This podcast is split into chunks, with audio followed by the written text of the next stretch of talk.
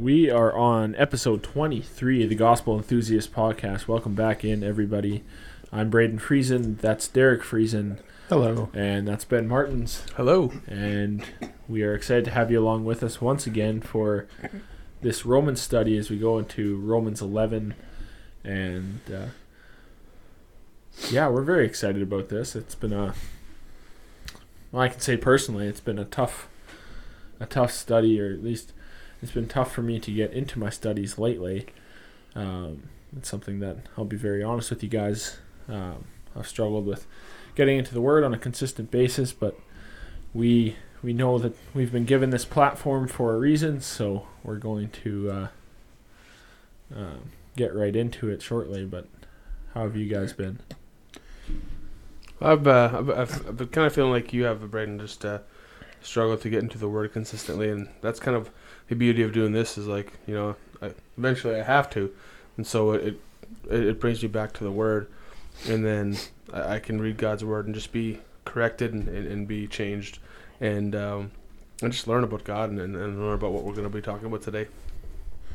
And that makes three of us because I also have recently been struggling with it. Uh, and this is not this is actually not one of the easier chapters, right? To, No, to- it's not. when studying, and so then you definitely want to get enough study time to do it justice and to to, to properly um, exegete it and study it. Mm-hmm. But yeah, I, I like you guys have struggled with it for the last ta- couple weeks, but I was talking to a friend of mine, uh, well, a friend of ours, uh, about a week or so ago, and he was he was kind of explaining how even he felt like there was this weight, this this difficulty to get into the word lately, and uh, he's over in in Saskatoon, but he was saying not only for himself, but he noticed even with his um, his friends from college, they had the same same thought, and I've talked to other people too that feel as though it just there's been a you know a heavy weight on them that they don't there's not a, a desire in the same way to to get into scripture to meditate upon scripture or to pray um, to the same extent as as they were previously and and like just what what are your guys thoughts on, on that is that um, almost you know a spiritual de- depression or is it like something that we must fight and overcome. Well, I would say it's, it's uh, something we always want to fight. I mean, whether it's it's something that uh, the devil is throwing our way, or whether it's something that we're throwing in our own path through our own negligence. I mean, either way, uh, we don't want to be out of the Word. We want to be in the Word. We want to be in prayer, and we want to uh, be letting letting God's Word change us. And so, either way, it's not a good situation. Sure. But Yeah. uh, I mean that that may change our approach and how we pray, but um, it, it doesn't change the fact that we we, we, we Yeah, we should never stop praying. Yeah, we, we, we always want to be in the Word, and even on the, on the tough days when it feels like that we're not getting nearly as much out of it, uh, where we're just not with it, well, we still want to fight through and try to try to get uh, get some learning in. Yeah, those are the those are really the days you want to do it mo- the most, right? Like those are the days that you should be doing it the most, or the days that you don't feel like doing it. Mm-hmm. Um, obviously, they're called spiritual disciplines for a reason. Mm-hmm. It's it's not oh, promised to be easy. It's you know we're tempted with all sorts of things to take our time to whatever it is, and but there's still um, there's still an obligation to do it. I was reading a book the past week during lunch at work, and uh, the book is on keeping the on keeping the heart by John Flavel, and there was something he said in there that um, was talking about obligation versus desire. Mm. Said that even now, I'm, now that I'm second thinking it, I'm I'm not sure if I actually read it there, if I read it somewhere else. But either way, read that book. I would recommend, highly recommend it. Um, but anyways, I was reading and it was talking about the desire versus the obligation. That even though, even on the times we don't desire God's word, God's word, and we don't desire, we we still should have this obligation to do it. We're still obligated to do it, right? Like there's out of obedience even, and the more that we read the word, the more in love with Christ we'll fall, and then the more you know it, it kind of circles around. It, it leads back to, you know, reading the word out of obligation will lead to reading the word out of desire, right? So, Sure, because if Mhm. you're just going by desire, um, you're going to very quickly, at least from my experience, going to, you're going to start um, doing it strictly based off emotion. You're going to feel more, um, for lack of a better term, more of a Christian one day than the next. yeah, I mean, on the days on the days that if you're going by the feelings, right? Yeah. On the days that you don't feel good or you don't feel like doing it, then you're just not going to do it. Mm-hmm. Whereas if you're doing it out of obligation, uh, like an obligation, a, a holy obedience, anyways, um, then even on your down days, the days that you don't, you know, feel, because our feelings are deceptive. On the days you don't feel it, you'll still do it, yeah, and it'll draw you closer to, to God, right? I think there's a reason why Paul um, he not he compares it to physical training, right? So e- physical training is uh, not er, uh, of little profit compared to spiritual training, and because, like you said, it's a discipline where um, it's something that uh, you start off doing out of, of out of obligation and, and necessity, and then once you once you actually really get into it, you can you really start to de- to desire it as well and uh, there there's you know ups and downs in the gym. There's ups and downs in our spiritual uh, life as well. And so uh, whether we're into it or we like it or not, we, we need to be disciplined and, and get into the word. Yeah, and one and one thing I uh, thought of that is actually in that book uh, that I was talking about that I'm certain is in that book, um, is where he said basically, you know, he I've you know kind of along the lines I've never known God to give the blessing of assurance to those who aren't, you know, wor- working towards it, who aren't you know d- putting in Mhm. an effort to be holy and on and that type of thing, right? Like I've admittedly I've been someone who's struggled with my with assurance for years. And what upon reading that book, it kind of opened my eyes to you know, maybe it is negligence, maybe it's you know, maybe I'm not um keeping my heart and, and tending to it and, and, and keeping the things or paying attention and focusing on the things that I'm putting into it. And I'm not doing that thoroughly enough that if I did more thoroughly and I, I you know read the word more, then you know God would give me a greater assurance. Not to say that I have to work right for Right. anything, but is for, for salvation or anything like that. But we are still called to run the race and to live our live out our faith in fear and trembling and right. So we do still have the disciplines that we need to do still. But Yeah, Yeah. absolutely. Excuse me. Well, should we take a headlong dive into Romans 11 and just see where it takes us, I guess, eh? I like that. let us go. Perfect. So, the one thing that that uh, I find really encouraging and really, um, and you're talking about assurance. I find this chapter, especially coming off the heels of chapter ten, when right on the end of chapter ten, Paul writes, But as for Israel, he says, All the day long I've stretched out my hands to a disobedient and obstinate people. But then he goes right into chapter 11. Now you have to remember that, that there was no chapters when he wrote this, it was Correct. just a continuous letter. He says, I say then, God has not rejected his people, has he? May it never be, for I too am an Israelite. God does not leave his people, those whom he has chosen to himself.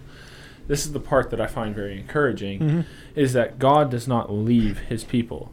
There is assurance knowing that if if you are truly saved, if if the Lord has given you a new heart to respond to the gospel, that you have put your faith in Christ alone for salvation, you are secure in him. Yeah, I mean, he said, sorry. I mean, Jesus says in, in John, in the book of John, in 6, that those who, you know, that are in his hands will not be plucked from his hands, right? Yeah. So, so there's this security there. And It's- so, yeah, that is a, So you all we you basically start out this chapter with with the security in Christ that that God has given you or given even Paul an Israelite who you know in the previous chapter where it says he has stretched out his hands to a disobedient and obstinate people you know, he, he's talking about the Jewish people, Mm-hmm. you know, who have rejected Christ, and yet, like, we're gonna, you know, go through this much. yeah, and that I mean rest the Jewish chapter. people in this case, uh, hi- the Jewish people in this cha- are the majority of what's talked about in this chapter, right? Mhm. So And right after Paul makes this this this claim, because obviously he's making this claim that um, not only does he make the claim in, in chapter ten that Gentiles are also included in the promise, but that the Jews are not rejected. And he, he reiterates this point by citing 1 Kings 19, talking about the story of uh, Elijah, where Elijah is running away from, I think, Jezebel. Um, he's fearing his life and he's he's praying and he's telling God, I'm the, the last faithful servant of God, I'm the last one. And, and Yeah, he was right after Mount Carmel, right? yeah. Yeah. And so he had this amazing Mount Carmel moment where he, you know, God showed him the, the glory of God and, and just proved that he is the God of of, of Isaac and, and Jacob and, and Abraham and just he's faithful and and so he, he's you know on on a I'm guessing on a spiritual high there and then he's running away from Jezebel and he's claiming to be the only the only servant of God left because the rest have been killed off and God shows him that he has 7,000 more that there's a remnant remaining that that Mhm. he didn't know about and that he is faithful in the same way that the rem- that the remnant is still there in, in Elijah's time that God has been faithful and the remnant still exists to the to this day that God still has a remnant He still even has when it looks people bad. for himself. Mm-hmm. Yeah, I guess the way I understand this, right, is Paul is kind of starts with this question, like Paul does. He, he writes these questions that he just knows are going to come up, mm-hmm. and obviously because, um, you know, a, the amount of Jewish the Jewish people that were coming to Christ, they were like the majority was rejecting Christ, right? So right um, so it it could the question could definitely come up like, you know, did God reject them? Like, was this you know did He reject them fully and finally? Like, is it irreversible and that type of thing, right? And I was studying or I was reading something on Ligonier's website, and there's just on this topic and. This the guy his name is Ken Jones. The way he said it is about the talking about this chapter is uh, that Paul's point in this chapter is that although their obstinacy had been met with severity from God, they had not been fully and finally rejected by Him. Paul himself is proof that the saving grace of God could and would penetrate the unbelieving Jewish heart. End quote.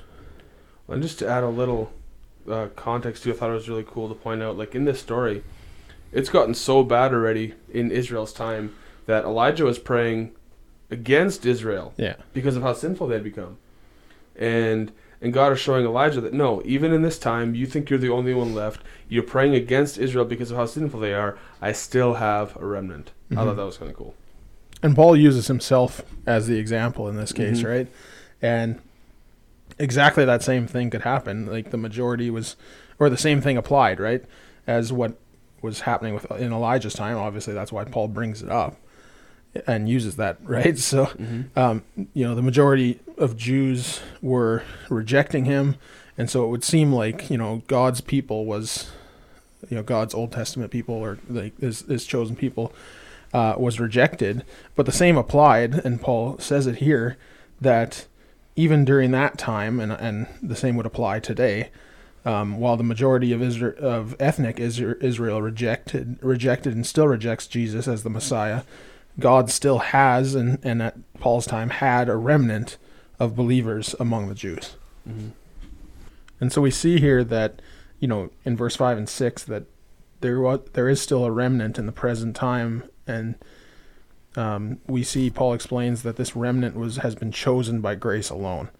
That he goes on to say that it is not by works that this remnant has been chosen, otherwise, you know, grace wouldn't be grace. We've discussed it in previous episodes, right, where that grace is unmerited and undeserved favor, and so if we're getting it based on works, then obviously that's not grace.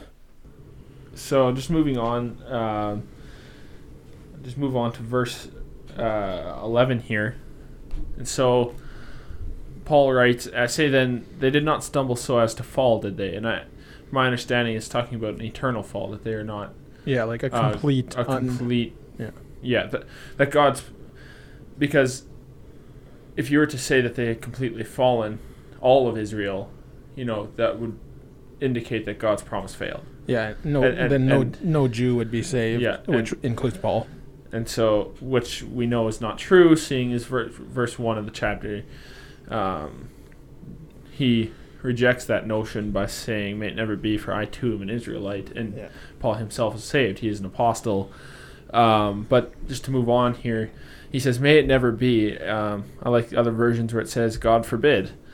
Um, by their transgressions salvation has come to the gentiles to make them jealous. Now the intent of this jealousy um, caused by the salvation of the Gentiles is to lead some of the Jews to Christ. And, and we'll talk a little bit more about that in verse um, verse 14 where he talks about I might move to jealousy my fellow countrymen and some of them might be saved. Mm-hmm. So first we know that not all is Israel is true Israel if we look back to chapter 9. Um, so Paul ultimately is talking about those who are God's elect. God will save whom he will save. Mm-hmm. Um, but just going back a little bit to verse 11, um, I just want to give John Calvin's thoughts on that verse, talking about the about the stumbling, about Israel. Um, so, excuse me. He writes, "Have they stumbled, etc. You will be greatly hindered." In understanding this argument, except you take notice that the apostle speaks sometimes of the whole nation of the Jews, and sometimes of single individuals.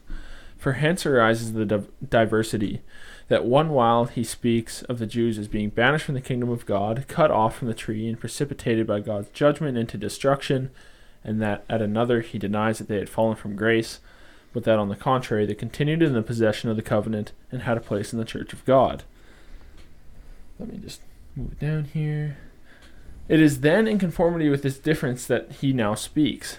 For since the Jews for the most part rejected Christ, so that perverseness had taken hold almost on the whole nation, and few among them seem, seemed to be of sane mind, he asked the question whether the Jewish nation had so stumbled at Christ that it was all over with them universally, and that no hope of repentance remained. Here he justly denies that the salvation of the Jews was to be despaired of, or that they were rejected by God, that there were, was to be no future restoration.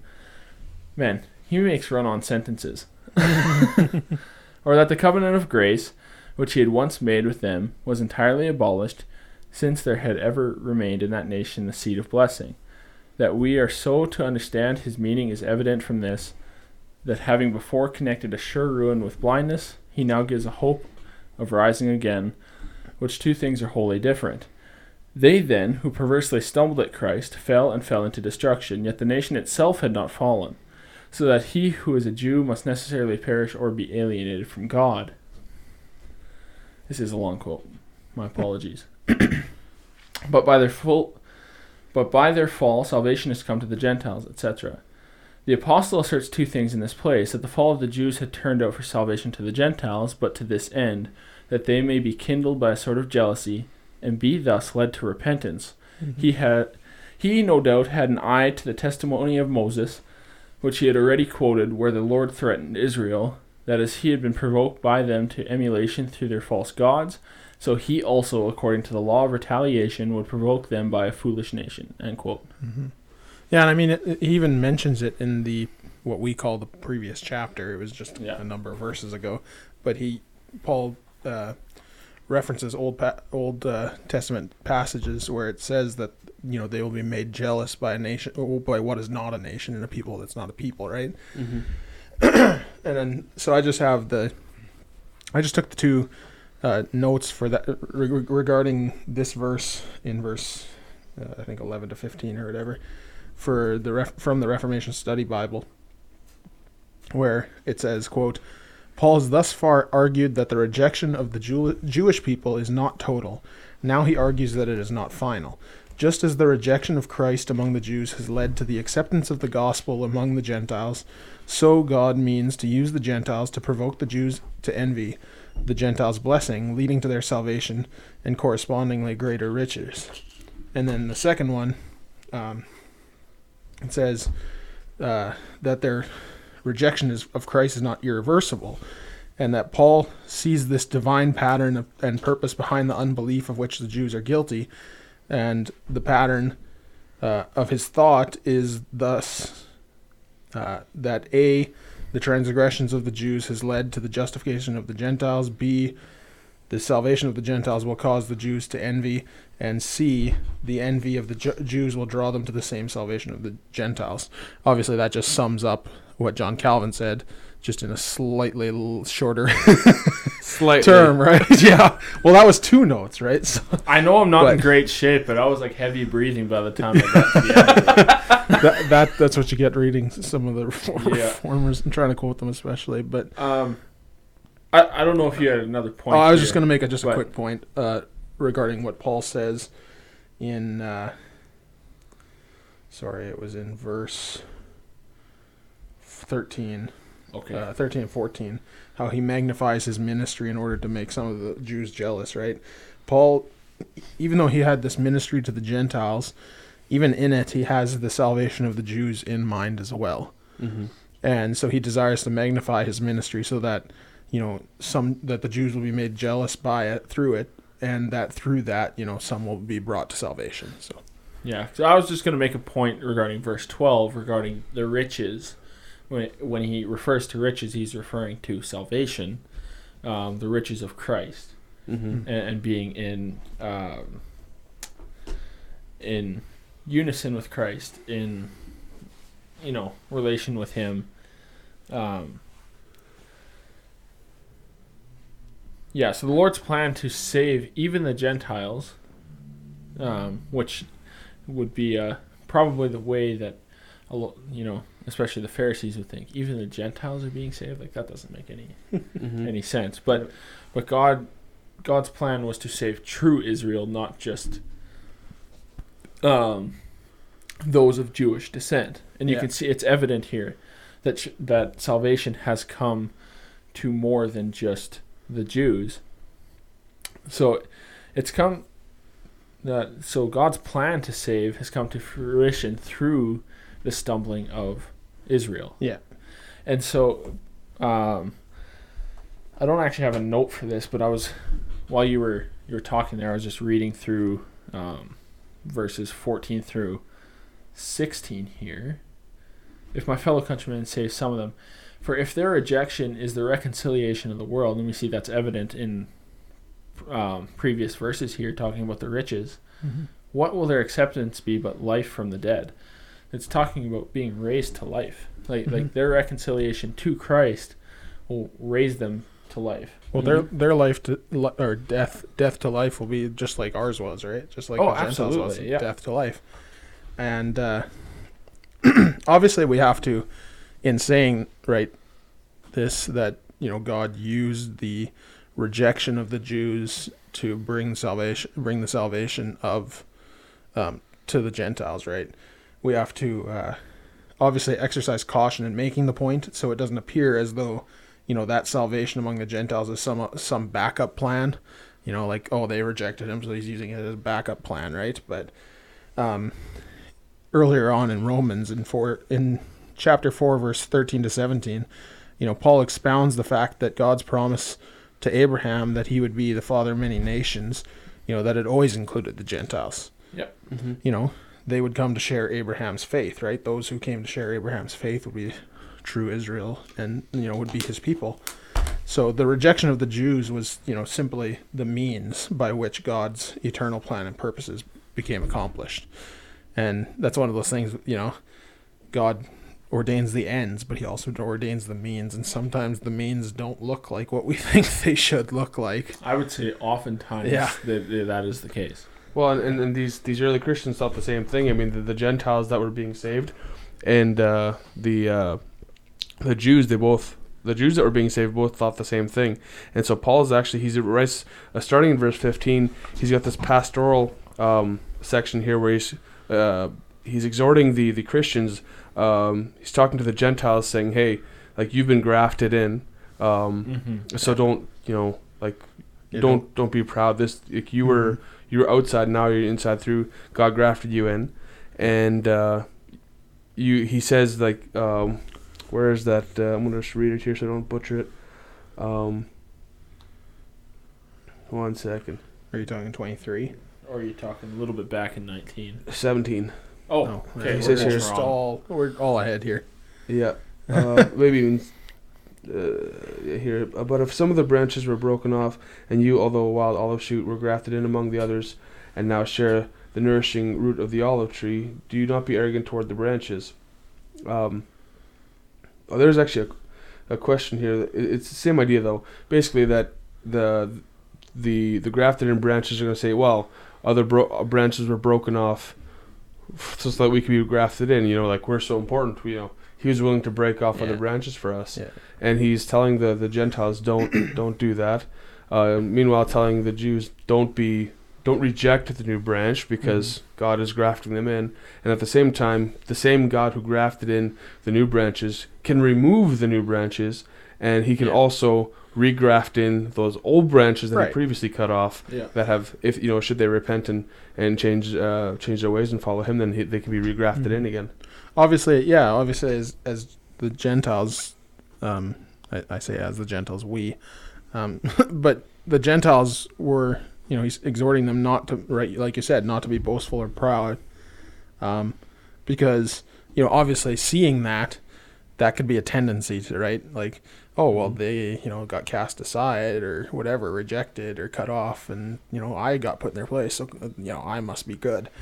Uh, but the fact is, you know, they were grafted um, onto the vine not because of anything they did or not because they were more suited to the vine or anything like that.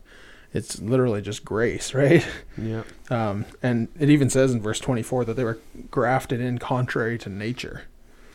That's the way it talks. And then, but it also goes on to say, and that's where I was talking about 23, where it says, even if they, uh, and even they, if they do not continue in their unbelief, will be grafted in.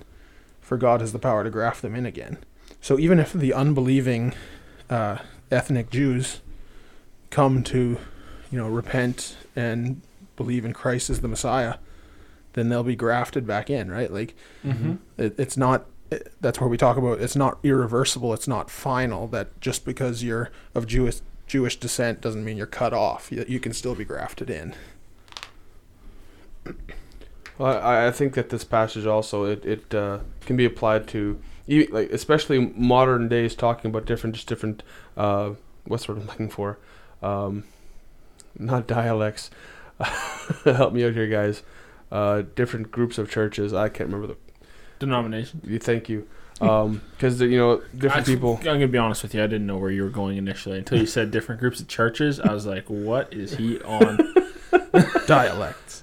Yeah, I don't know what I was thinking. Uh, but so often it's easy, and, and this is something I struggle with too. Thinking, oh, you know, if I'm Reformed or Calvinist and I have this, my theology is here, versus you know these Arminians or these Presbyterians who baptize their their babies, um, things like that, which seems silly, but at the same time we, we do that, right? We have this this this superiority attitude when you know whether you're Baptist or whatever.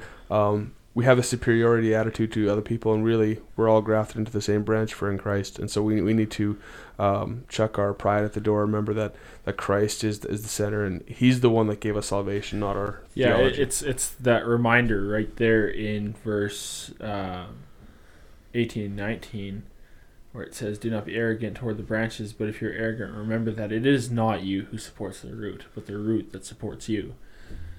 That's Christ. Yep. You know, He is the vine, we are the branches. We have no life outside of Him. Yeah. And so if, if we are truly saved, if, if our um, you know, our belief is in our faith is in, in the grace of Christ and his finished work upon the cross and his resurrection, then then we are together brothers and sisters in Christ. We should there should be no division and I think it talks about that in First Corinthians, correct? There should be no division between you. Um, you know, no quarrels. You know, you say you're of of Paul and you're of Apollos, right? That is in First Corinthians or Second Corinthians. I'm going to trust you on that, whichever one. But but that's kind of what I understand here. Is is we cannot say because we, you know, have that um, the belief of a Calvinist, you know, or a Baptist or a Presbyterian or you know, we have Arminian beliefs, um, we should be together in unison, um, solely fixated on the grace of Christ. That it is only through the grace through by grace through faith that we are saved. Um, so I, th- yeah, I can kind of see you can't be that that arrogance that we have that we have this high view of high view of theology, and some may understand things differently. I don't think that that is the right attitude to have as Christians. I mean, in all all aspects of life, pride is a or pride's one of the worst sins. Like uh, by worst, I, I mean like the easiest Root. to fall, i- easiest to fall into. It's it's Mhm. a root, um, it's a root sin to so many other other things, right? Like it's easy to see the fruit sins. Um, you know the ones that are out on display, and and it's, and it's harder to see the pride and the, the you know whatever the root sins are that are Mhm. behind those things, right? Because ultimately, you know the sins that we do outward have an inward starting point or an inward something that's behind them, right? So, um, you're right. Like it's it's it's. Uh, I've had that. I've dealt with that as well. Like you, both of you guys have said, um, where it's easy to just think, oh, you know, get these thoughts in our head. Oh, we must be, you know, I know more than that person, so therefore I'm higher on the food chain or whatever it is, right? Exactly, But yeah. um, but ultimately, we should, like Paul says here, we we have no reason to boast. We're all saved by grace. Yeah. Um, we're all saved by the same grace. We all need the same grace. You know, I can, you know, if I look at someone, it's like, oh, I've never done that sin. You know, that's a, you know, but ultimately, I've done other sins. I've I've sinned just as much. My sins are just as bad. They they separate me from God just as much, mm-hmm. and I'm in need of that grace just as much as any man or woman in this world. Yeah. And yes, man and woman, because that's Those are the only options. those are your only options. Uh, it's not really an but- option, actually. but either way, right? Like like pride is one of those ones that it's behind so many things and it's so easy to fall into. And so I can see why Paul says this, right? Cuz it's it's easy to you know, a lot of people view we've talked about, you know, you know, Calvinist or what whatever views you guys have mentioned, right? Talking about, you know, you can have this higher view or whatever of yourself. Um, a lot of people view seem they seem to view, view people commonly in this world where if you hold to the doctrines of grace and you you know you're one of them calvinists or whatever it is right that you're Mhm. prideful because you know you you think you deserve to be one of the elect or anything but the truth is we should we all have to fight against pride Yep. um but honestly believing the doctrines of grace shouldn't make you more proud uh, it should not build your pride it should actually do the opposite because you realize who you are Yeah, if you if you read the doctrines of grace and you get prideful, you're not reading them right. Right. Because yeah, and if you think that builds pride, you're you're looking at them wrong because like you said, because ultimately when you see who you are and the fact that, you know, God saved me unconditionally not because of anything I did, not because of any work I've done or anything I've earned, that should humble you, right? It shouldn't do Mhm. the opposite. Yep. Well, since I've come to, I guess, terms with the doctrines of grace and Yeah. and have, um, for more or less, become reformed in my theology, I have at times looked down upon the theology of others, where I've been very prideful in, you know, oh, they don't hold the same standard, I guess so to speak, of Scripture. And, and there is a standard to be held when it comes to looking at Scripture. Scripture should be at the highest standard. Yeah. But to um, if there's disagreements in in you know doctrine, if there's disagreements in wording and, and just even just grammatical things, you know, I I have to be very careful not to be prideful and say no, you're wrong Mhm. strictly based off of my own understanding. Yeah, and admit, admittedly, we've all been there. right? Sure. Like that's, it's Cage stage. Yeah. Oh, absolutely. Fact. Yeah. Yeah. Oh, there's no trouble to be found. I'm gonna start some. no, uh, Darn right I am. but no, like like like we've been talking about, right? Pride is Pride is a deadly thing, and, and it's something we all have to check on a daily basis. Mm-hmm. It's, Mhm. it's, it's good to be humbled. Yep. So, anyways, we continue on with the chapter. So we move on to verse 25 to 27, or more or less to the end of the chapter, actually. Um, but in this in this part of the passage, there's there's the term "all Israel will be saved," and there are a number of different views, um, even within you know Reformed theology or whatever, like even not just in all of Christianity, but even in within just you know one area or type whatever. Anyways, there are basically there are four different views. So some see it as referring to all spiritual Israel regarding the elect and from the Jews and the Gentiles. Um, some see it as talking about the elect from from within the uh, natural or physical descendants of Abraham. Some see it as the literal nation of Israel as we know it today. And then there are some who believe also that it is, you know, talking about a future point of time when there will be this mass a mass conversion among the Jews. And so, um, based on my study of this, and I, I think we all kind of s- sit on the same uh, understanding of it, right? But um, we'll, we'll just discuss it anyways. But based on what I see, what's what's seen here, and we've seen earlier in the book of Romans, the way uh, my understanding would be with that fourth view, uh, talking about a few future conversion, future mass conversion I, Yeah. type thing. Um, because it's clear in this section of verses that there has been a partial partial hardening upon Israel. Um, speaking of ethnic Israel, and we see that it's not a full and final hardening, uh, as there are believing Jews, including Paul, Peter, the apostles, you know. Um, but there there's a purpose behind this hardening, and we've seen it earlier on um, in the chapter that this purpose for this hardening has come to bring salvation to the Gentiles. And again, exercising caution, saying that this isn't, you know, a backup plan. It was always part of the plan. Um, but it said, like it says here, you know, that when Paul mentions that when the fullness of the Gentiles come, you know, basically when the when the foreordained number of the Gentile elect has been saved, then this hardening upon Israel will be removed, and Israel will be saved.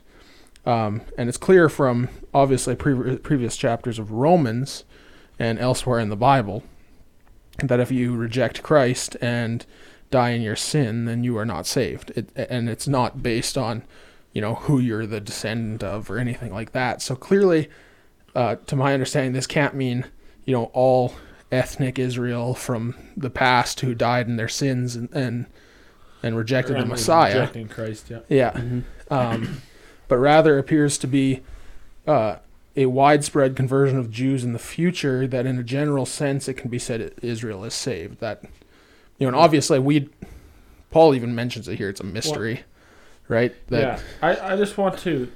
Do you guys mind if I share a couple thoughts just from uh, uh, John Piper? Nope, definitely go ahead. Go for it. So he uh, has, and maybe we can put this up on the Facebook page or something. excuse me. Um, the link to this this uh, website because uh, uh, or to this article that he had written. It's called Five Reasons I Believe Romans eleven twenty six means a future conversion for Israel. Um, we'll put that link up on the Facebook page that way because I'll I'll just kind of you know go through some bullet points that he makes here. Um, so his five reasons. Um, the heading of the first one is the term Israel in verses 25 and 26 most naturally refers to the same thing. Um, it must refer to the nation as a whole from generation to generation. Uh, he continues until the fullness of Gentiles, fullness of the Gentiles has come in, and in this way all Israel will be saved. I don't think the meaning of Israel changes between verses 25 and 26. The hardened Israel, the nation as a whole, will be saved will be the saved Israel, the nation as a whole. Now that doesn't mean every individual, but he's he's referencing the nation in general. That there will be Israelites, Jewish people saved. Mhm. Uh, moving on to um, his second point, the reference in verse 26 to banishing ungodliness from Jacob fits with the national view of all Israel. Um, verse 26 says, oh, sorry. And in this way, all Israel will be saved, as it is written, The deliverer will come from Zion, he will banish ungodliness from Jacob. This seems most naturally to be a picture of the second coming. Christ banishing ungodliness from Jacob refers most naturally to the removal of hardening referred to in verse 25. Quote unquote, Jacob is not a natural or typical reference to the elect remnant of Israel. Excuse me. Um, the hardening lasts until the fullness, or sorry, until the full number of Gentiles comes in, the climax of world missions, and the and then Christ lifts the veil, removes the hardening, he banishes ungodliness from Jacob, from quote unquote all Israel. Um, parallel between the two halves of verse 28 point to all Israel as the nation as a whole. As regards the gospel, they are enemies of God for your sake. Now, this half of the verse surely refers to the nation as a whole. They are enemies of God. So the second half of the verse surely refers to the nation as a whole as well. But as regards to election, they are beloved for the sake of their forefathers. The point of this verse is to show that even though Israel now is a covenant breaking, unbelieving nation, it is going to change. The nation that our enemies now will be converted later because of election and love. Uh, point four, the parallels in verse 12 point in the same direction. Um, he writes here full inclusion most naturally refers to the same nation as their trespass and their failures. So their full inclusion refers to the salvation of all Israel and is national. The same thing is true about parallels in verse 15 is heading 5. Um, for if they're Jewish, for if their rejection means the reconciliation of the world, what will their acceptance mean but life from dead? From the dead, the nation now rejected will be accepted. So the acceptance of the Jewish nation most naturally refers to the salvation of all Israel, the salvation of the nation as a whole someday. So, those are his five five points. Um, we'll make sure that we put that up on the Facebook page. But I think what he is saying is is all Israel means nationwide. It does not mean um, those who still reject Christ. Yeah, like not not every single Yeah. ethnically Jewish Yeah, person who continues to reject Christ or who has rejected Christ in the past and died in that. that's where? I would So- hold to a similar view that you have, Derek, er, in regards to a mass um, salvation Yeah, conversion. Yeah. or conversion. Mm-hmm. um, just you know the way I understand it. But if you guys have questions or comments, maybe you can. Because obvi- obviously we we're not the final authority on this. We don't know exactly. Even like Paul even uh, calls it a mystery there, right? Yeah, he Mhm. does. And um, yeah, it's um, it is a mystery. It's not something that we're gonna fully understand. It's not something that we need to fully understand. But it's not like- thankfully. Yeah, it's it's not like that we are the ones that came up with these ideas and that we, you know, like scholars have been pouring into these for years, decades, um, certainly decades, and so uh, we're like like Derek said, we're not the final authority. So dig into your Bibles if if you have questions about it, you know, throw them up on the page and we'll try to answer them as best we can and we'll discuss it. And but yeah, as, as far as we know, as far as we can tell, this this explanation makes the most sense. Yeah. Obviously, be a Berean. exactly. Search your Yeah. script. Search, search the scriptures. They're the authority. Um, but I- do you have more points on that? I was just going to go to the last section of this chapter and how Paul goes from the- just describing this mystery to Just before we go into that that doxology that he has, I just have another point. If if you are good with it, um, so so the God showed His mercy to the Gentiles through the disobedience of Israel. Similarly, when the partial partial hardening has been removed through the mercy shown to the Gentiles, the mercy will also be shown to Israel. That's how I understand um, verses thirty and thirty-one. Um, although grammatically, when I was first reading this chapter, I'm like, "What is happening here?" But as as the Lord um, continued to give me understanding and wisdom of, the, of, of this chapter. It is, it is evident that that God um, showed mercy to us through the disobedience of of Israel, through um, through their rejection of Christ to make them jealous.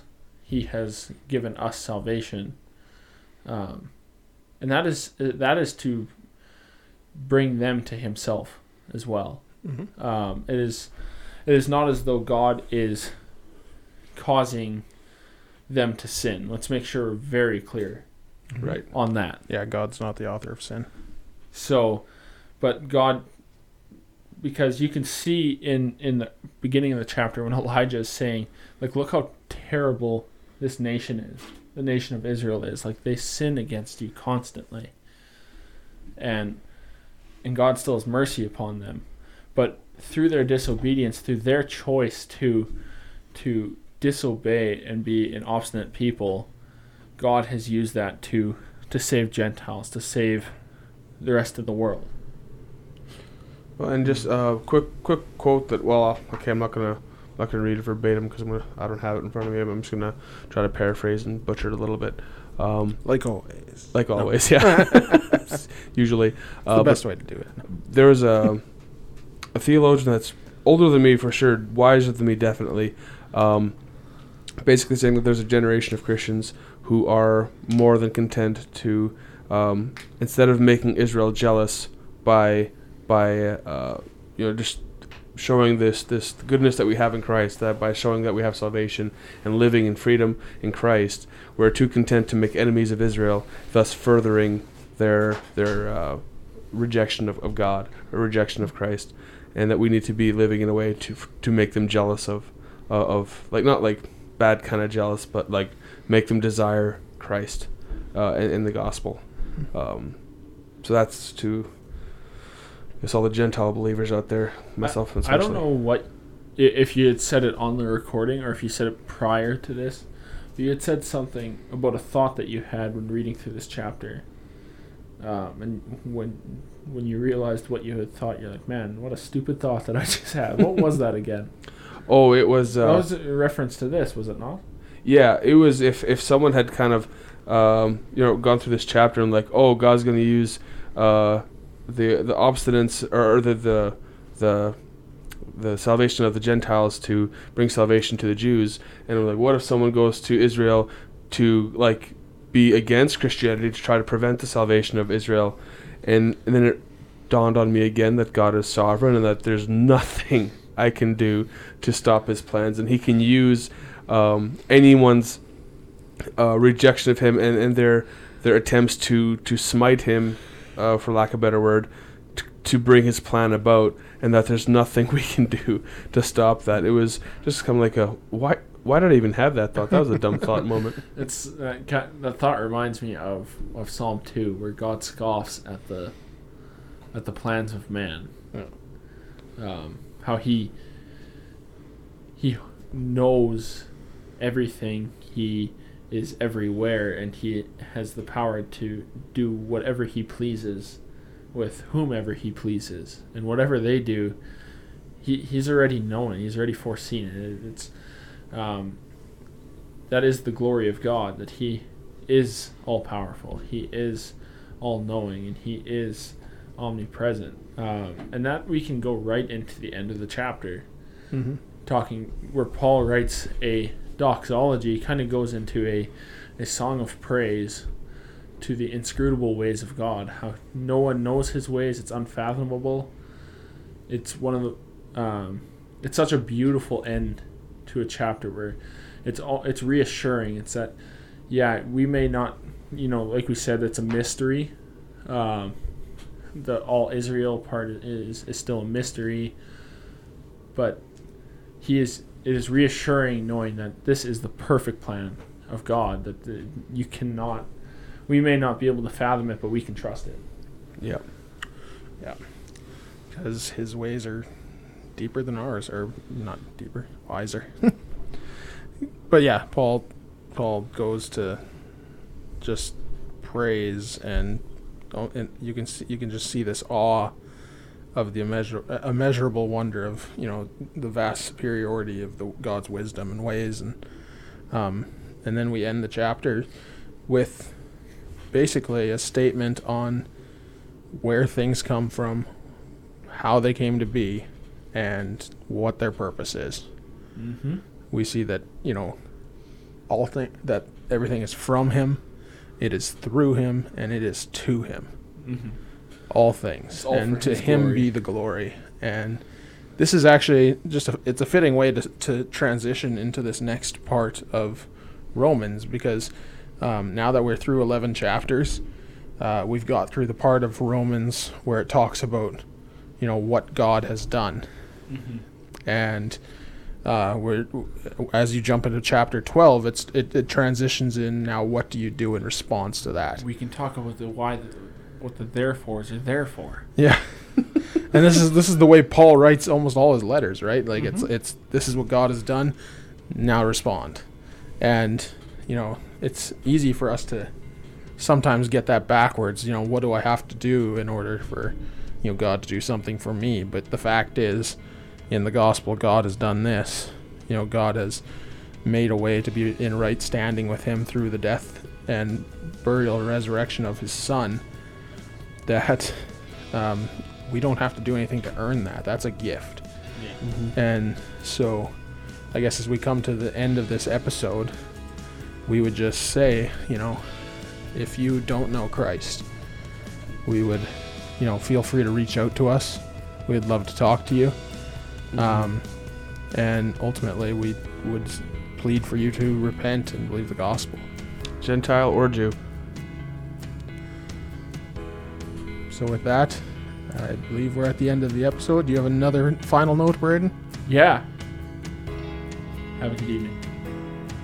But what if it's morning? Then maybe later on you can have a good evening. That's the mystery. Goodbye.